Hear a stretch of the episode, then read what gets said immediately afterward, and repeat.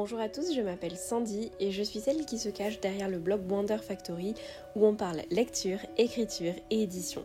Après mon master en imaginaire et jeunesse littéraire, j'ai travaillé en librairie et en médiathèque, mais j'ai surtout monté ma propre maison d'édition Magic Mirror.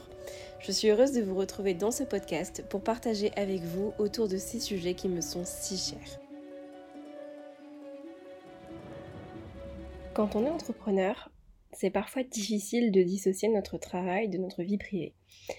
Bien souvent, le premier envahit le deuxième sans vergogne et on laisse faire, parce qu'on est passionné, parce qu'on a du mal à couper, et parce que ça fait un peu partie du jeu quand même. Aujourd'hui, j'avais envie de partager avec vous un petit moment qui a marqué un tournant dans ma vie personnelle, mais qui a été un peu parasité par Magic Mirror, et par la même occasion, ça me permettra de vous parler des déboires par lesquels nous sommes passés pour trouver un imprimeur correct. Tout commence au début de l'été 2016. La maison d'édition est encore à l'état de projet, l'entreprise ouvrira dans quelques mois et je suis en train d'établir un plan financier en calculant mes coûts et mes frais. Je cherche donc un imprimeur pour avoir une idée des coûts d'impression. Alors je me tourne d'abord vers du local et je contacte deux imprimeries qui se trouvent dans ma ville. La première ne donne pas de suite et ne répond tout simplement pas à ma demande de devis. C'est une petite déconvenue quand même pour la jeune entrepreneur que je suis et j'ai l'impression qu'on me prend pas au sérieux, mais je persévère. La seconde, plus petite, prend le temps de me répondre, mais ses prix me paraissent exorbitants pour une qualité un peu douteuse. J'élargis donc mon cercle de recherche, mais j'aimerais tout de même des livres imprimés en France. Les semaines passent, tous les tarifs proposés par les imprimeries françaises que je ziote dépassent de loin mon petit budget de départ, et je pense ne pas avoir le choix. Du coup, je jette mon dévolu sur l'Europe. Après quelques recherches, je tombe sur un imprimeur italien qui me paraît correct, et il a l'avantage de proposer des petit tirage. Après plusieurs échanges, j'obtiens donc un devis pour un premier tirage de 500 exemplaires avec un nombre de pages moyen que nous devrons préciser quand on aura trouvé notre premier roman. Tout me semble rouler, je base tous mes calculs sur ce devis et je pars confiante. On va faire un petit bond dans le temps pour se retrouver en décembre 2016. Magic Mirror a officiellement ouvert ses portes en septembre. On a reçu beaucoup de manuscrits et un certain Rose Blanche et Rose Rouge de Laetitia Arnould nous a fait chavirer le cœur. Nous venons de signer notre premier contrat d'édition avec elle et la sortie est prévue pour février 2017. Donc seulement deux mois plus tard. Hein. Maintenant je réalise le risque et le défi d'un délai si serré. À l'époque, je voyais pas le souci, j'étais beaucoup trop pressée de rentrer dans le vif du sujet. Donc à ce moment-là, tout semble aller pour le mieux. Le 21 décembre, mon amoureux et moi avons rendez-vous au restaurant. Aujourd'hui, ça fait 5 ans que notre couple existe, alors on s'apprête à passer une bonne soirée, douce et romantique. Dans la journée, j'avais envoyé un mail à l'imprimeur italien pour lui euh, communiquer le nombre de pages de notre premier titre qui s'approche du nombre de pages de visée afin de recevoir un devis mis à jour. La soirée se déroule parfaitement, jusqu'au moment de bascule. Mon téléphone vibre, je vois que j'ai reçu un mail. Alors je m'étais promis de ne pas me laisser envahir par Magic Mirror ce soir-là, mais je suis en plein dans l'effervescence de la publication à venir et la tentation est trop forte. Je lis le mail, et là, c'est le drame. Il s'agit du devis de l'imprimeur. Il est deux fois plus élevé que le premier pour un nombre de pages à peu près similaire. On est clairement hors budget, l'entreprise n'a pas l'argent pour l'impression, et même moi, mes finances personnelles ne suffiront pas à couvrir les frais demandés. Mon petit monde s'écroule et notre soirée romantique avec. Je suis dévastée et à ce moment-là, j'imagine que je n'arriverai tout bonnement pas à trouver de solution. J'avais l'impression que cet imprimeur italien était le seul abordable et si lui était trop cher, j'en trouverais jamais un dans mon budget. En quelques minutes, j'ai remis en question tout mon projet.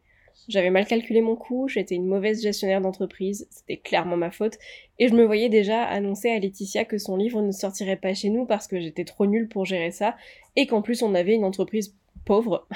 voilà. Vous imaginez un peu mon état émotionnel à ce moment-là. Impossible de faire bonne figure, je raconte tout à Alex qui, au lieu d'être horrifié comme moi, me dit de penser à autre chose, qu'on trouvera une solution. Alors je suis tellement viscéralement liée à Magic Mirror qu'évidemment tout mon entourage en entend parler régulièrement et y prend part dans une certaine mesure, et mon copain à l'époque y compris. Du coup, je comprends pas qu'il puisse être si détaché par rapport à ce drame qui est en train de se jouer. Je suis en colère, je lui en veux un peu de ne pas se sentir concerné, alors que moi j'ai l'impression d'être en train de perdre des mois de rêve et de travail. Il insiste. Le dîner se termine dans une ambiance bizarre, un peu électrique. J'ai une boule dans le ventre qui ne fait que grossir on rentre chez nous. Et dans le couloir de notre immeuble, Alex me demande d'attendre son signal avant d'entrer. Je suis tellement préoccupée par cette histoire de devis que j'accepte sans trop me poser de questions et sans voir ce qui est en train de se jouer. Je n'ai qu'une envie, rentrer, coller mon nez à mon ordinateur et éplucher mes échanges avec l'imprimeur pour comprendre ce qui ne va pas. Une musique s'élève et la porte de notre appart s'ouvre doucement. Je comprends toujours pas ce qui se passe, mais ça a le mérite de me ramener à la réalité. Je m'avance un peu chancelante. Il y a des guirlandes de lumière qui tracent un chemin vers une chaise, des roses, des photos de nous deux. Je me dirige vers le siège et je m'assois. Alex se met à genoux, il prend ma main et il me demande si je veux passer le reste de mes jours avec lui. Ce soir-là, mon âme sœur m'a demandé en mariage et j'ai failli passer à côté, ne pas en profiter à cause d'un devis trop élevé et d'un imprimeur peu scrupuleux. Bon, Passé l'euphorie de cette demande de conte de fées, j'ai contacté notre cher imprimeur. En fait, il s'avère que le premier devis avait été établi à partir de prix soldés sans que ce soit indiqué nulle part, et que les prix proposés là étaient les prix réels. Long story short, après des jours à me morfondre, Alex a pris les choses en main parce que moi j'étais incapable de me relever à ce moment-là. Il s'est acharné à chercher un nouvel imprimeur, on est allé en librairie pour regarder la qualité des livres imprimés par les candidats sélectionnés, et après des semaines de comparatifs et de recherches, on a fini par signer avec l'imprimeur qui nous suivrait pour nos six premiers titres et vers lequel on se tourne aujourd'hui pour imprimer notre recueil de Noël. Il s'agit d'une société française qui imprime en Europe de l'Est, qui propose des tarifs tout à fait raisonnables et une impression de qualité avec des commerciaux gentils et humains. Mon roman imprimé chez les Italiens à la couverture qui s'est très très vite abîmé, et finalement la finition des pages intérieures rendait l'ouvrage si lourd que nous aurions payé d'énormes frais d'expédition si on avait imprimé tous les livres Magic Mirror chez eux.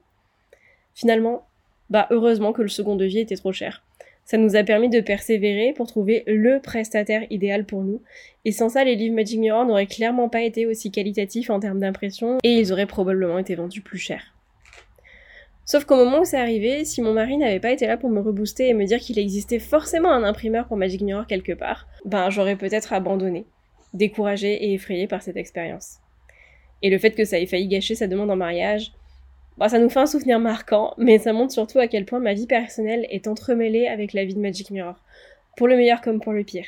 Alors c'est lumineux par certains aspects, mais ça peut aussi être étouffant, et ça a participé à mon envie de tout arrêter il y a deux ans, que j'évoquais dans l'épisode 6. Alors voilà, si je peux retirer quelque chose de cette expérience pour vous donner des conseils, c'est quel que soit votre projet, des difficultés vous barreront la route. Persévérez, il y a toujours une solution qui vous attend, il suffit juste de la trouver. Établissez des barrières entre votre vie privée et votre projet pour ne pas qu'il contamine le reste. Pour autant, ne négligez pas le soutien de vos proches, il sera essentiel pour les moments de doute. J'espère que cet épisode un peu plus personnel vous aura intéressé. C'était le dernier avant ma pause estivale. Il n'y aura donc pas de podcast en juillet et en août. On se retrouve en septembre avec plein de nouveaux sujets à aborder et des rencontres avec des acteurs du monde du livre. En attendant, on reste en contact sur Instagram. Je vous souhaite un très bel été. Merci de votre soutien et j'ai déjà super hâte de vous retrouver.